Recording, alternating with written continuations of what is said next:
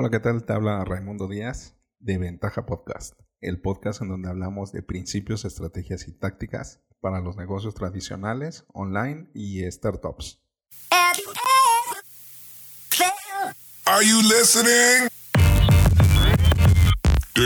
El día de hoy vamos a seguir con nuestro ciclo de disparadores psicológicos y vamos a hablar de la naturaleza del producto.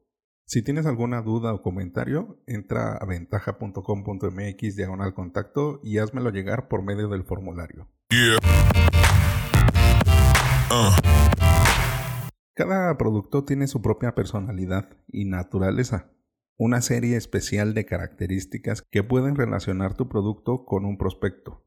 Hay que reconocer la naturaleza del producto y relacionarlo con las características y con el cliente potencial y tendrás la clave para venderlo. Pero déjame contarte una historia. Y sobre todo es algo que es muy atribuible a los agentes de seguros. Puede ser en cualquier ámbito, cualquier producto, cualquier servicio, cualquier industria. Pero este es un ejemplo clarísimo que nos va a ayudar mucho a saber qué es esto de la naturaleza del producto. Aquí en la Ciudad de México, por ejemplo, es obligatorio el tener, cuando tienes automóvil, tener un seguro de, tu automóvil con responsabilidad de terceros o con responsabilidad civil. ¿Qué quiere decir que también cubre a, los terceros, a la gente fuera del coche, digamos? También tienes una cobertura un poco más amplia. Pero ¿qué pasa? Esto es algo obligado, es algo que nos solicitan para circular. Entonces es el seguro que más se vende.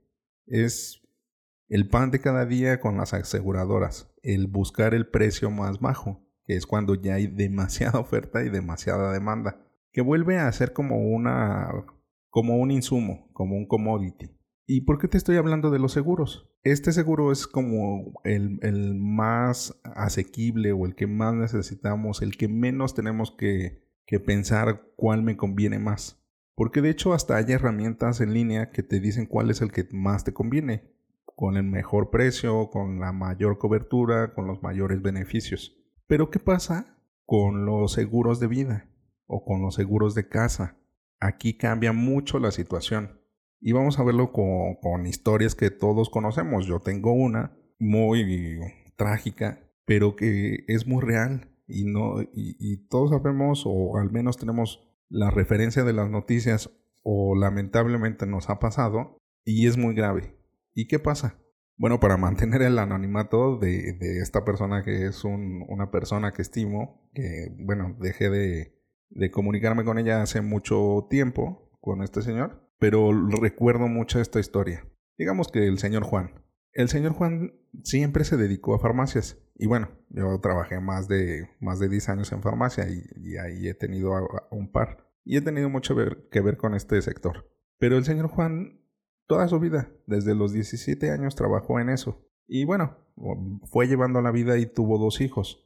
Una hija que ahora es médico y otro hijo que tiene síndrome de Down. Y es una ternura, es un tipazo ese niño. Bueno, que ya no es un niño, ya es un adulto. Y es súper divertido estar con él.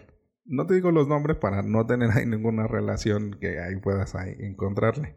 Y mantener el anonimato. Pero pasó esto. Un día el señor Juan se fue a, trabajar. Su esposa también trabajaba. Y, y, y, la, y su hija, bueno, este, se fue a la escuela. Dejaron al niño solo. Y pasó a... Bueno, y tenían costumbres y hábitos, no sé si lo sigan teniendo, de poner altares. Y tenían un altar eh, de, de sus santos con una veladora encendida. Estuvo bien fuerte porque quién sabe cómo la veladora cayó se incendió la casa, empezó a incendiarse. Y lo más grave es que estaba el niño ahí, porque salió rápido la hermana, ya no me acuerdo bien. El caso es de que es que no estaba la niña. No me acuerdo si había ido a la escuela. Es como algo muy fuerte para mí porque pues no me tocó directamente, ni fue en mis años, pero como me lo contaba el señor Juan, de horas ahora me recuerdo y lo recuerdo y se me apachurra el corazón. Y por azares del destino, pasó alguien en un automóvil, un conocido del señor Juan, y se fue rapidísimo, se fue volando. Y le, y le avisó, oye, se está quemando tu casa. Ya le habló a los bomberos, pero, pero no sé si haya alguien ahí. Y pues se le, se le fue la sangre a los pies, ¿no? Se puso súper blanco, helado y, y, dijo, llévame por favor, no respetes topes ni semáforos, si le pasa algo a tu coche yo lo pago, ahí está el niño. Bueno, dijo el nombre, no, pero no voy a decir el nombre. Ahí está el niño, necesito ir por él. Y pues se fueron volando y lo rescataron, por fortuna. con algunas afectaciones en los pulmones, nada grave, unas nebulizaciones, unos cuidados, pero súper bien. Y asustadísimo, estaba llorando. Y la niña pues con la culpa de pues que salí rápido y, pues no sé qué pasó.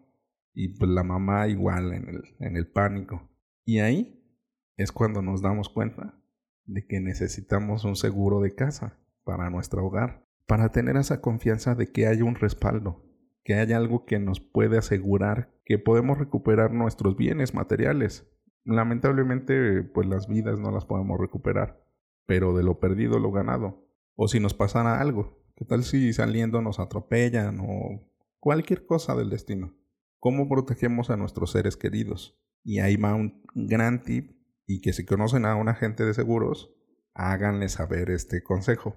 La naturaleza de este producto no es como la venta de mostrador, no es como el que te vende un coche usado, es una venta de semillas, es una venta que se va nutriendo día a día, o semana a semana, o mes a mes, en la cual uno siempre debe de estar presente si es un agente de seguros. Porque cuando pasan estas tragedias o conocemos una tragedia de este tipo, tenemos la urgencia de adquirir un, seguro de este tipo. Pero esa es la naturaleza de este producto. Es algo que no se consume de un día para otro. Bueno, es un producto, un servicio que no se, que no se adquiere así porque sí, porque me estén vendiendo, porque me estén presionando, porque me den una oferta mega increíble, porque sea el Buen Fin o el Black Friday o el Cyber Monday o lo que sea de estas promociones la naturaleza de un seguro es que lo queremos cuando ya, lo, ya no lo necesitamos. Aquí se necesitan plantar estas semillas para tener esa presencia de marca, ese posicionamiento de marca y estar en el, en el top of mind, eh, en la primera opción de la gente. Si conoces a un agente de seguros, pásale este, este tip.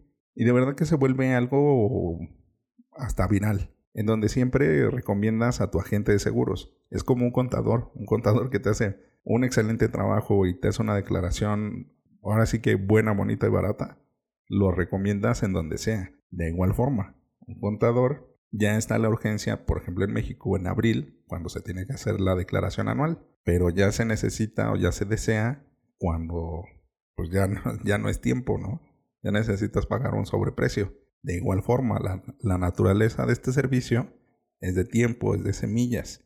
Así poco a poco te puedes ir dar cuenta de cuál es la naturaleza de tu producto, de qué tiempo se necesita, de qué estrategias son las que se requieren y de cuáles son los tiempos. Porque toda compra necesita un momentum, una fase específica, en donde la venta no es una venta, es una recomendación.